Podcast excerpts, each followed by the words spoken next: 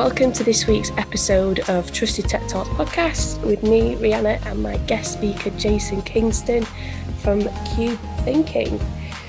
Lately, there has been more and more of a debate around what high performing teams really look like and why they are important. So, this week, we're going to take a real deep dive into the factors that make a high performing BA team and what they contribute to the business as a whole.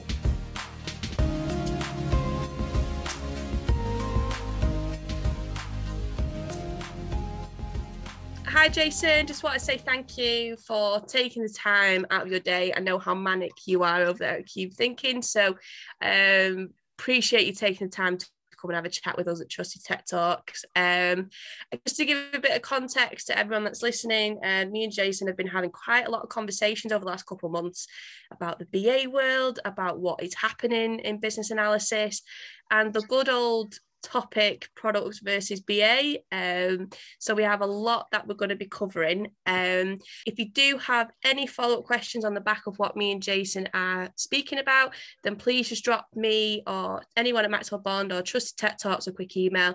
And I'm sure Jason would love to do another session to answer any questions. um, so just to get cracking, uh, the topics that we will try to cover, they are how to set up high performing BA teams, why hiring the right BAs is integral to success, business analyst market trends, as a candidate, how you can stand out in the BA market, and then the differentiation between BA and product teams. So we'll go, just kick off going through each topic one by one, and then hopefully you'll all have some amazing questions that we can follow up with maybe another session. Um, so does that sound good to you, Jason? It's fantastic. Thank you. I hardly slept last night. Looking forward to this. I would love to say that's true. Uh, yeah, I'm passionate about these things, as you probably know. I guess just for everyone listening or watching on the videos, I guess it would be great just to kind of get a little bit of an introduction from yourself about who you are and what you do. Okay, fine, thank you. So, one of the founding directors of Cube Thinking, so we're a business performance practice. We have a consultancy arm and we have a training arm. Uh, in the consultancy arm, we have clients across different sectors, manufacturing, engineering, education, and we also have social housing in there as well as digital. Um, and we've got a big contract home builder as well. So across a bit across a bit of a board really of client types. And we also have an arm where we provide finance directors. We have another arm where we provide legal directors, sales directors, um, other elements as well. So myself and the business partner, we we describe ourselves as generalists, if you will. Um, I'm wired as a business analyst, always have been, always will be. I started off as an accountant, uh, then went to becoming an auditor, uh, a little bit of time as a financial advisor. That wasn't really for me.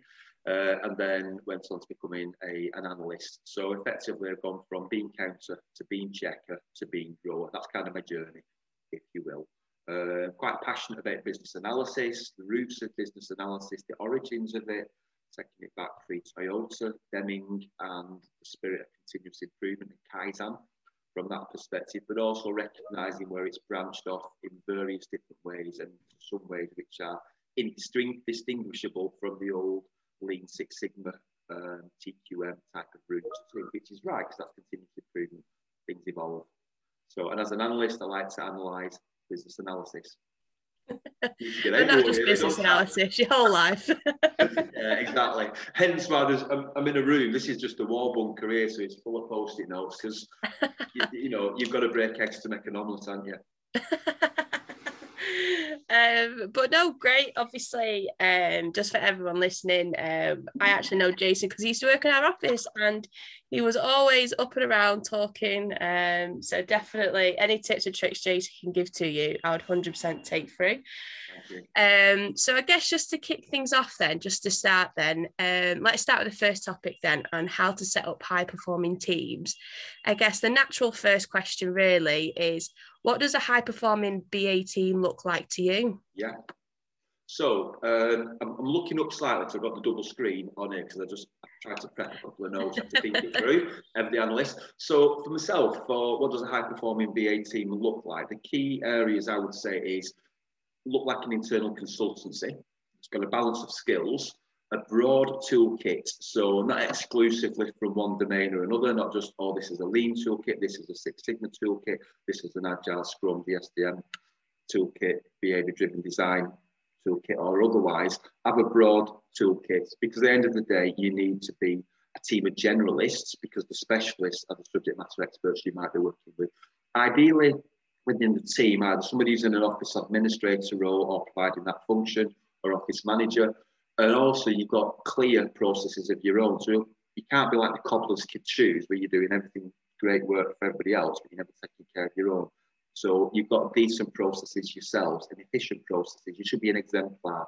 If you're going to practice efficiency, effectiveness, and high performance, really, you do need to be a high performing team yourselves and evidencing that with your performance what's the return on investment? Should ideally a BA team operating as a consultancy should be returning internally probably four times the cost of that section when you look at the efficiencies from there. Uh, you've got time as a BA team, you need time to sharpen your axe, so to speak, to have the helicopter view, to understand the business and the organisation that you're working in. So you should know your internal client better than they know themselves.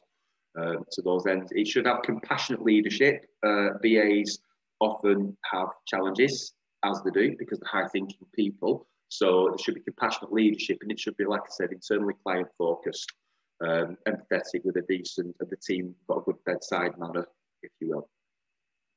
I hope that's okay. I hope I read okay for my little magic list no, I love it. I love it. Like every, I think from my side, from speaking to clients, um, high performing teams looks very different in every sort of organization. Exactly. Um, so I guess on that is the process always the same? If no, how do you sort of decide which way is best? Is it just gut instinct? Is it just you just take the risk and flow with it? no, um, I don't think the process is always the same. It's not one size fits all. And the design of the team needs to complement the uh, the business or the internal client needs, not just what they want, but also the corporate vision, mission, strategy, and associated metrics. Need to understand the key value streams in the organisation. So somebody needs to be the architect of the BAT, to be blunt, um, and the, the, process for that is therefore different depending on what the needs are. It may be it's more digitally based business, it might be more analog, it might be in manufacturing, it might be in engineering, it could be in thought products, training, whatever it is if you're the BA team, it needs to ensure that you understand the business and the systems architecture that you're operating in. And that doesn't mean you as an expert, but as a generalist, you understand what's happening. And equally, the team should be bespoke to the organisation and have the ability to flex as needed too. Um, just ultimately, a lot of your work that you will be handling will be coming through either your, your, your funnel, which will be prioritised, have a prioritisation matrix or otherwise, so it's just recognizing the flex and the demands. And equally, there needs to be a bit of strength in your capacity planning too. Yeah. I guess, like, in terms of the teams, then, mm-hmm. do the teams always look the same, i.e., business analyst? Do you have, like, do you, like, normally tend to differentiate the business analyst? So, like, business change, business process, more techie? We you even can, see more agile uh, BAs as well that are more like digital. Yeah, so what's usually useful as a leader of a team is to do a skills matrix and to have a decent skills matrix assessment. And actually, when you're recruiting in, is to see where areas that you may be stronger. So if you've got strength in the DMAIC side, which is the old sort of the lean Six Sigma world, define, measure, analyze, improve, and that, and you're heavy in there, but you're lower in the digital skills and the systems elements to that, not necessarily as a systems analyst, but as a digital BA, then you may need to recruit stronger in there equally, as I said, as the internal demands alter, you may need to change the recruitment or the development of colleagues. A skills matrix is one of the best visuals you can get to do that. You've yeah. who are the people? What are the skills? I like doing it because it's like pies because I'm from Bolton. But it's um, it's just it's looking at those measures of who's strong and who's not, and who you pair up and playing the squad to the business need. But equally, one can buddy up on with another. Yeah. I guess do you have like a certain skills matrix model? Yes. To I guess if well, perfect. Uh, what does that sort of look like if you can describe it? Yeah. So as either you've onboarded new colleagues and you've understood what their backstory is, or you've inherited a team from there as part of your discovery with the team is what do, what do they know about themselves? What don't they know about themselves? Because we don't know what we don't know. And it's capturing that then with regards to what's the skills, knowledge, and behaviours that team members have got. We've all got different personality types. That's great. You may be somebody who overextends if you're familiar with that element of psychology under stress yeah. in a particular way. So certain situations may suit certain colleagues there. And it's looking at the balance of the team. You do not want a team of clones, far from it. You want a team of people who are different, so you've got diversity of thought because the business analysts will not always be operating individually, solving problems on their own. Actually, strength comes from coming, coming back to the team, having that stand up, having that power and getting to the grips of that. The skills matrix is a useful model because you can understand from the process of discovery, one to ones, interviews, who's got what skills, knowledge, and behaviours, and then it's overlaying those individual ones from a team perspective and thinking, right, where are we strong, where are we not strong, how do we yeah. play this squad, and then it's it's up to the leader then to see, well, how does that land with your internal client, you know, or eh, with the rest of the organisation? How does yeah. that match? So, for example, in social housing, um, if you are high paced and you're high focused from a manufacturing point, it's that has its uses in, let's say, in a direct labour organisation or in the factories or the stores. But in other areas, that tenacity may brass off some of your internal clients. So it's just yeah. looking at how you play the team index. You don't want to bruise a fantastic BA by playing them in, in a different way. Yeah. lifting the fog is the skills matrix, and it's just a simple. It's the simplest one pager you can get, but it's it's absolutely golden. Yeah, definitely. Because I think that's um, a lot of challenges that um, when I'm speaking to hiring managers that are looking for BAs, they've kind of not differentiated between the different types of BAs and those that don't last in the company or you know they leave after a short period of time and they're just not working out. It's nine it's nine times out of ten because they've hired maybe the wrong type of BA to suit yeah. the organizational's needs. So definitely that skills matrix. And I suppose if anyone's listening, if you want to maybe have a look at that skills matrix, I'm sure that's something me and Jason can maybe share on social media. Absolutely. After, um, after this for you guys. Um, I guess moving on then, in terms of when you have set up from your experience, yeah. uh, you've done this in quite a lot of organisations. What challenges have you come across when you've been setting up these high performing teams? Great question. high performers and high performing teams, they behave differently. And that's good, but they can be perceived by the rest of the organisation as a team of mavericks and the SEALs as, you know, people who are high thinkers but slightly different, slightly odd even. Uh, I'm Marmite, I get that. And it's just recognising that most people in the world don't like change. There's a book, which if I was at home, I'd be waving it up, called Who Moved My Cheese, which is one of the best examples of it. And most people do not like change. Yeah. As a team of BAs, you're wired for change, you love change, you probably practiced it in your personal lives to the end mm. of the degree, and you're totally comfortable in change. But the rest of the world is not like that. So that creates a bit of a concern, and the communication is got to be good, has absolutely got to be fantastic with regards yeah. to communicate to the business. This is where, as a leader, business partner, and it's like people say, you're on a journey, that's absolutely fine, that's safe. We've got a fantastic squad, crack squad, who are there to help you, and we'll play you in them in the journey. But there's a slight difference between what you want and what you need. Yeah. You may not be fully aware of, but we can help you with that. and that's where I think, from the business analyst point of view, when the BAs have got high emotional intelligence, not just high IQ, they've got the ability to just to sit with people, to take them on the journey without winding them up, without getting the hackles up. Because you've got a team of change agents, and the you know, and that so that can raise concerns. High performing people, though, at the same time, they need mental stimulation. Yeah. I'll give you a classic example at the moment. Pandemic. Some organisations have chosen to furlough the BAs, and i am fully aware of. Been in conversations with many who they're just the same with the corporate commandos we have the people in the war footing that you should have had on the trenches coming up with ideas, with the problem solvers, with the thinkers. If we weren't valued in this space, then we're off. And I've known so many business analysts who were furloughed and they've thought, if they've viewed furlough as farewell, I'll go somewhere who wants me. Because yeah. a lot of business analysts, they need to be stimulated. They need that intellectual stimulation. They need problems to solve. And if not, in some cases, they'll get quite depressed. And it needs considering that because business analyst teams, they need pastoral care. People with a high EQ and high IQ are typically quite vulnerable. from mental health point of view and from taking care of themselves point of view. Just because they're high thinkers and they're highly perceptive, but at the same time, because they've got good characteristics, they can sometimes um, get ground down a little bit. Yeah. So again, it's ensuring that the challenge as a leader of them is having broad enough shoulders to even say, I'm pulling you out of that project, it's not good for you. You know, because sometimes some of the people who don't get change in the organisation, to be frank, you know, could damage the impact of these good people. And I Yeah. think as a leader of business anal- analysts, it's just there to consider that actually they just want a digital designer or a digital, digital requirements gatherer. That's a very, very different thing than a high performing thinker who Yeah. understands macroeconomic and microeconomic activity.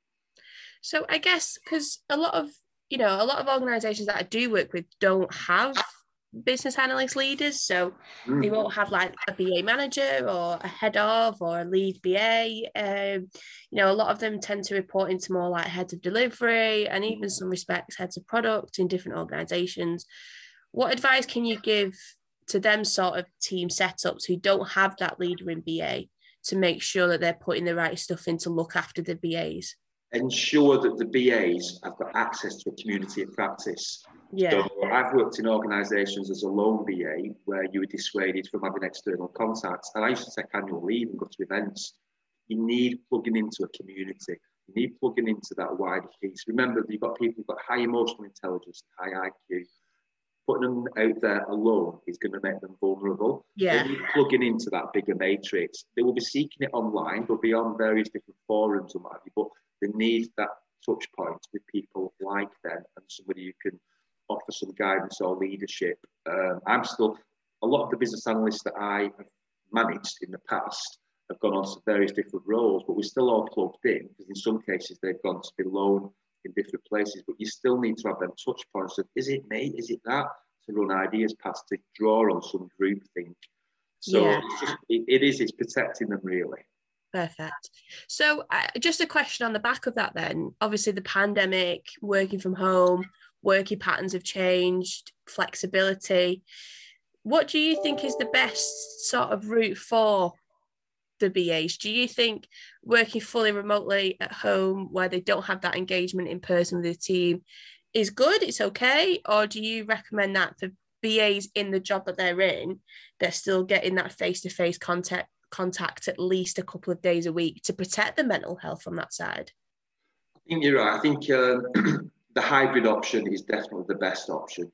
You've got a group of people who, when you are doing your analysis, if you're doing, let's say, um, detailed data analysis and you're looking at correlation coefficients, or if you're looking at trend analysis, cause and effect, SIPOC, whatever it may be, you're doing deeper analysis even to that degree, you need brain space, you need to work in a thinking environment. And in a lot of cases, working from home to do deep thought is great. But business analysts are human beings. That business analyst may not have a situation at home that they can do deep thought in. So they may need still to have access to somewhere they can go undisturbed and to do that. Somebody might split up with the missus and be sofa surfing Yeah. in the house. And I think we forget this sometimes, make an assumption that everybody's got the privilege, like I have, of having an office in the house. Most people haven't. Most people, you know, are, going to be working off the back of the couch, working in the bedroom, and not everybody lives in a perfect life, you know. And it, actually, it can be socially excluding if you assume that they have got that. You can have a fantastic business analyst who comes from a challenged background, and they may be the primary carer for the siblings. So people are kicking off in the background, left, right, and centre. Can you lend me a tenner or whatever?